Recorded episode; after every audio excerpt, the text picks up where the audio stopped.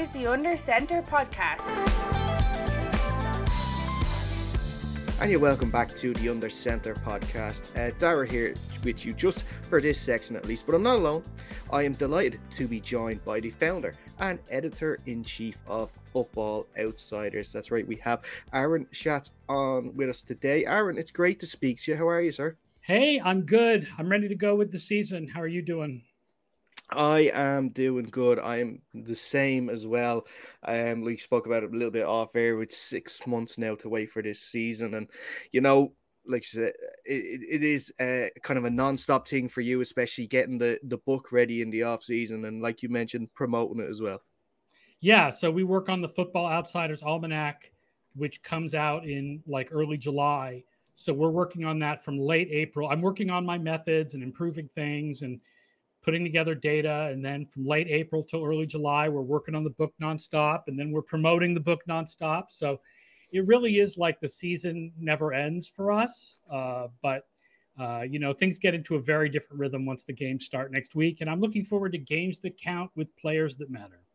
Exactly. Uh, and one thing as well, especially with this off season, and I'm sure you, you haven't had to keep going back to sort of all the moves that have happened because this has been one of the busiest off seasons that I can remember in recent history for sure with so many blockbuster trades, free agency moves, uh, contract extensions, you know, has there been sort of any moves that have taken your eye in terms of in terms of fit for that team or even for one that you've sort of maybe scratched your head at and thinking this can't possibly work out? Hmm. Uh, I mean, I think as far as fit, there's some that are like, I mean, m- the best fit is when a guy fits a, a hole that a team clearly had, like Sebastian Joseph Day going to the Chargers when they gave up so many runs last year and they needed a run stopper who had played in a Brandon Staley defense before and they went out and got one. Um, I think that Tyreek Hill going to Miami is fascinating because Miami was 31st in the league in yards after the catch last year. And now they have Mike McDaniel using the San Francisco offense, which led the league in yards after the catch last year. And Tyreek Hill should be a YAC machine. And so that's really fascinating. I can't, I mean, I'd have to think for a while about one that like jumped out to me as like it really like a, a, a, signing that didn't make sense or a trade that didn't make sense. Nothing really jumps out in particular. Well, this this is just me, uh, Aaron, as a Seahawks fan, just waiting for you to tell me that the Aaron Wilson tra- or Aaron Russell Wilson trade is not going to work out. That's all oh, I want. I guess I mean that's the answer, but that's a sort of a different issue. I mean, I feel like that's a different. That's like they knew they were making a bad trade. Like yeah. they, he wanted out, and they had to get they had to send him out. So I, I feel like that doesn't quite count because it's not like they thought they were making a good trade. Nobody in their right mind would rather have Drew Lock than Russell Wilson. That they, they thought, you know, Russell's not going to play for us. We have let's get as much as we can for him. Yeah, totally. Um, yeah, you're right, and it has been written on the wall for a couple of seasons, and when it hap- actually happens, it, you know, you never feel like you've gotten enough for getting rid of a, a franchise quarterback, especially like Russell. But on with the offseason as well uh, there's uh, like i mentioned a little bit there's a lot of free agency moves that we see and a lot of money gets spent. And a team that i keep seeing is, is the jacksonville jaguars in the last couple of years kind of trying to throw money at things and seeing what sticks and what doesn't. And again they've done it this offseason with the likes of christian kirk and and uh, Darious Williams coming in. And now with a different head coach and doug Pederson there as well do you feel that now with with all these like free agency signings and Trevor Lawrence and Doug Pederson Now, does does this combination now work together where you can see the the Jacksonville Jaguars now sort of not being uh, the you know worst team in football? Yes, but I would put it a different way. I would say with Trevor Lawrence and with Doug Pederson replacing Urban Meyer, pause, and you know some free agent additions, sure. I see Jacksonville being better this year. Like, I mean, the big issues there are this is what I call my subjective case for the Jacksonville Jaguars. It's not necessarily backed up by stats. Most of what I do is about stat metrics. If we really believe that Urban Meyer was like the worst head coach in NFL history, then going from him to Doug Pederson is a massive upgrade. And if we really believe what we believed a year ago, which was Trevor Lawrence was a once in a decade quarterback prospect and the best quarterback prospect since Andrew Luck, then once he gets normal coaching in a normal environment, he should dramatically improve over how good he was last year. Now, yeah, I mean, also Darious Williams is better than what they had at cornerback last year, and Christian Kirk is better than some of the wide receivers they had. You know, although DJ Chark is is underrated, but of course he was injured last year, and I mean, you know, those things are true. But what really matters is Trevor Lawrence becoming the Trevor Lawrence that we thought he could be, and much better coaching. Yeah. Yeah. Um, so then with other teams looking into it and from your research in this off season, what sort of teams are you looking at heading into this uh, new season that um, that you're quite high on?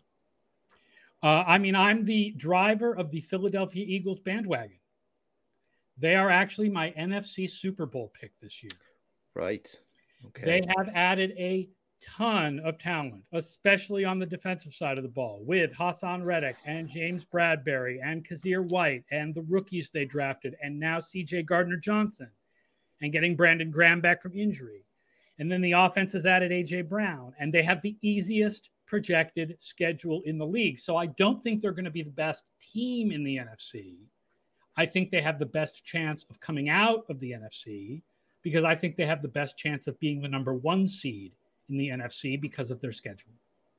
Okay, and uh, with you mentioned the additions and everything like that, and with Jalen Hurts, there's still a lot of question marks with him as well. Are you sort of a, a fan of Jalen Hurts when it comes to being a, a, franchise quarterback, or do you still think there's a few questions what, to be asked? I don't know how good he can be. What I know is that last year he was an average passer with clear weaknesses, the middle of the field being the obvious one, and great running ability um, with the talent they have around him and the schedule they have, that's good enough. That's good enough. Now, if he, I mean, if he's a little bit better than that, that's great. If he's a lot better than that, I'll be surprised, and that will really be great. But he's going to look better because he's got AJ Brown to throw to now. I mean, it's an interesting question, right? Like, is the problem that Jalen Hurts didn't have the right people to throw to over the middle and AJ Brown solves that? Or is the problem that Jalen Hurts can't throw over the middle and AJ Brown is then not, you're not going to get uh, as much value out of AJ Brown as you thought you were going to get? I'm going to bet that it's the former and that AJ Brown kind of unlocks Hurts throwing in the middle of the field. Mm-hmm. Um, I, I guess it all is dependent as well on AJ being fit because if he has any injury issues like he's had in his last couple of years in, in Tennessee, the questions of Jalen will surface again. And especially since you said that you believe them to be um, your Super Bowl pick. And I think questions will go back, will, will start because if you go back to their playoff game last season against the Bucs, that um, Jalen Hurts just was seen to sort of be that average quarterback yeah. that you mentioned. NFL history is filled with teams that looked bad in the playoffs and improved the following year and made it all the way. And I will say they're my NFC Super Bowl pick. I don't, they're not my Super Bowl pick, like to win it all. My win it all pick is, like most people, the Buffalo Bills. Yeah. Well, then going from teams that were high on to teams that we think are going to struggle this year, is there any teams that maybe outside of the the ones that we expect, like say the Seahawks, the the um most most of the other teams as well. Giants and Jets, Panthers, Giants. Jets. Yeah, is, we are low that... on the Arizona Cardinals this year. Okay. Uh, we uh, they have like the hardest projected schedule in the league, the opposite of Philadelphia. Uh, their defense, for both statistical and personnel reasons, looks like it will decline significantly from last year. And their offense, over the course of an entire year, has never been really above average. They keep having these great first halves and these bad second halves, and no one quite knows why. But they are going to be without Hopkins for the first six games. And so, you know, they're going to struggle a little bit at the beginning. And I don't know if their offense is going to be good enough to uh, lift up the defense that we think is going to be much declined. So, mm-hmm. uh, with that in the schedule, we have Arizona falling. We have Arizona probably as our biggest faller this uh, from last year. Yeah. yeah, and and with that, I think the way the schedule worked out that I think they don't face an NFC West opponent for the first six games anyway for those Hopkins suspended games and that's true we, but I don't think we don't think they're going to be in the division race. So it doesn't yeah. matter that they're not going to lose division tiebreakers they're not going to be in the race to win the division in the first place.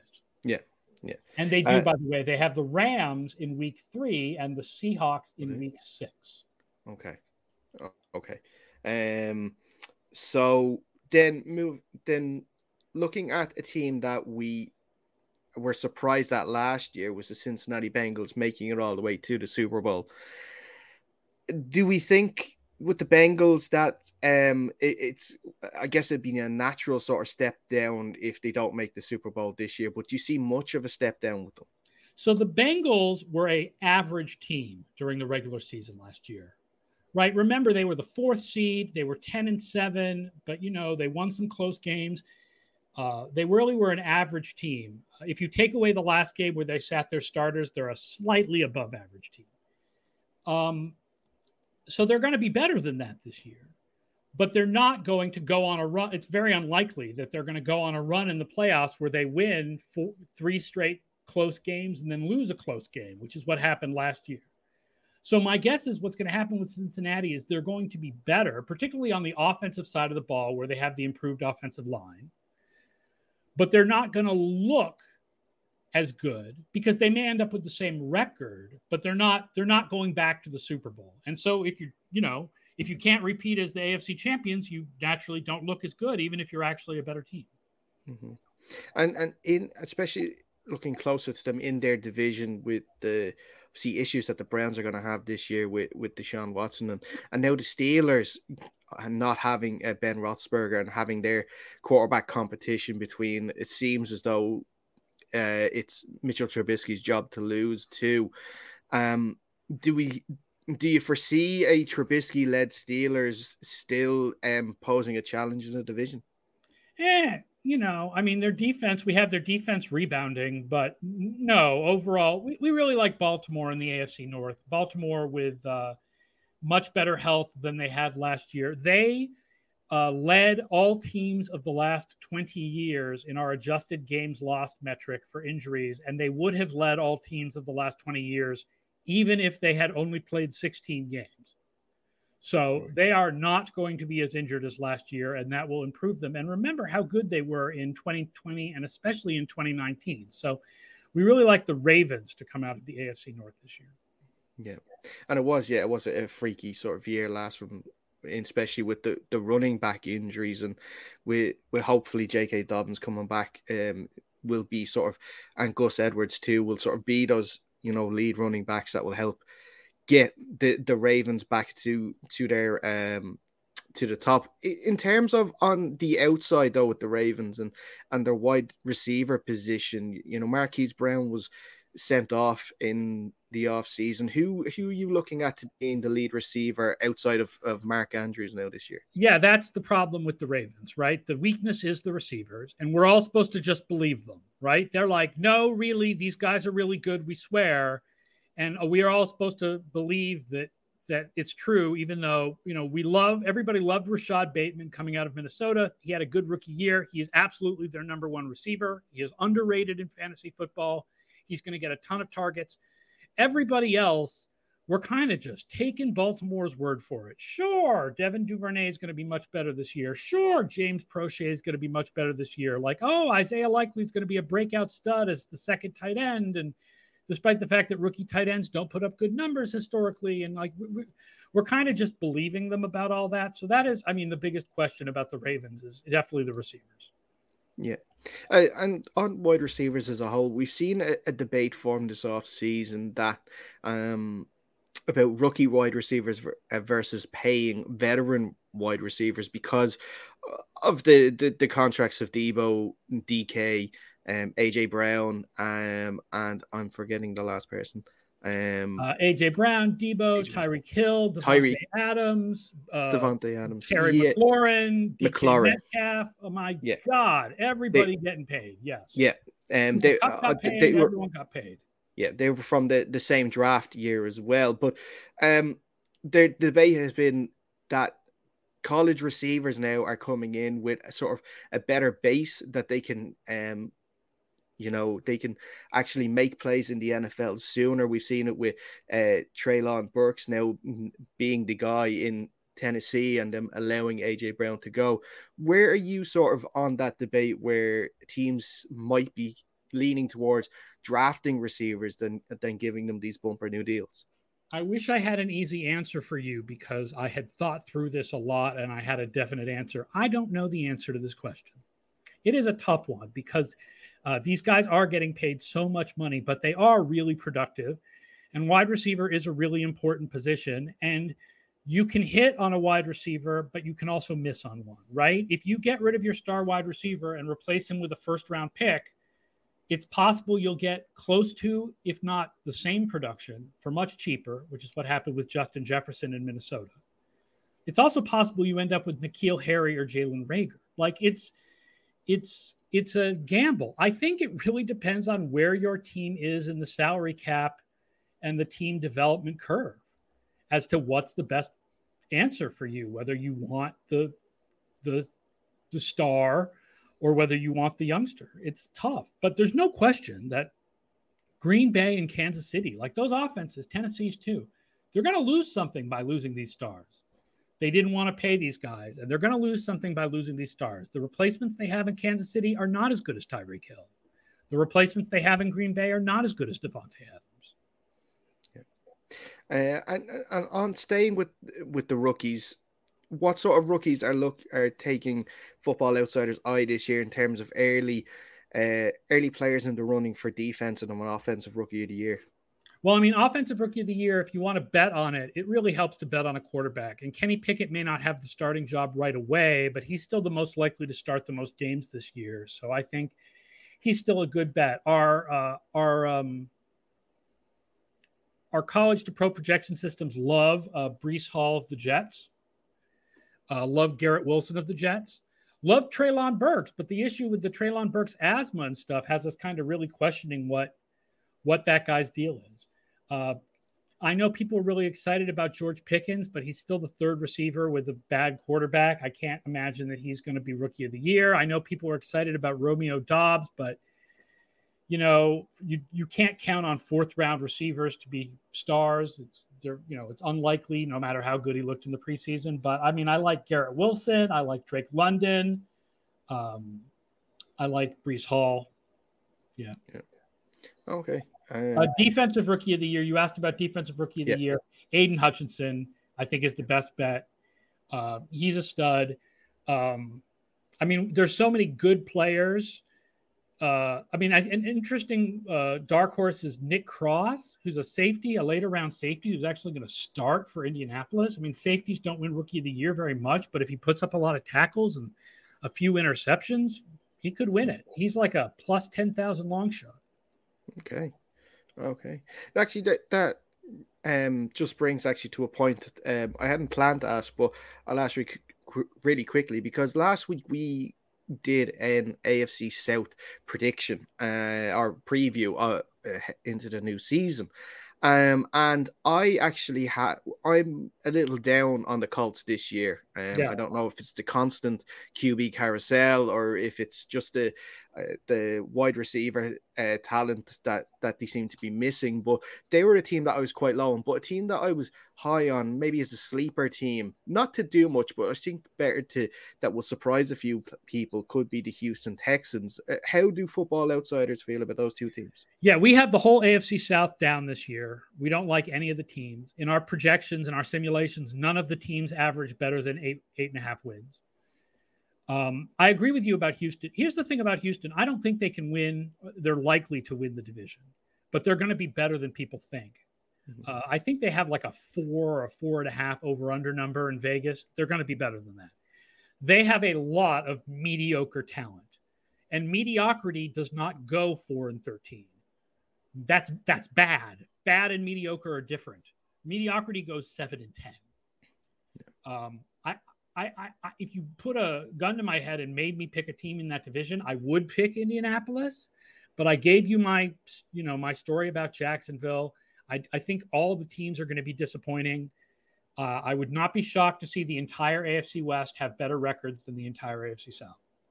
Okay. Okay.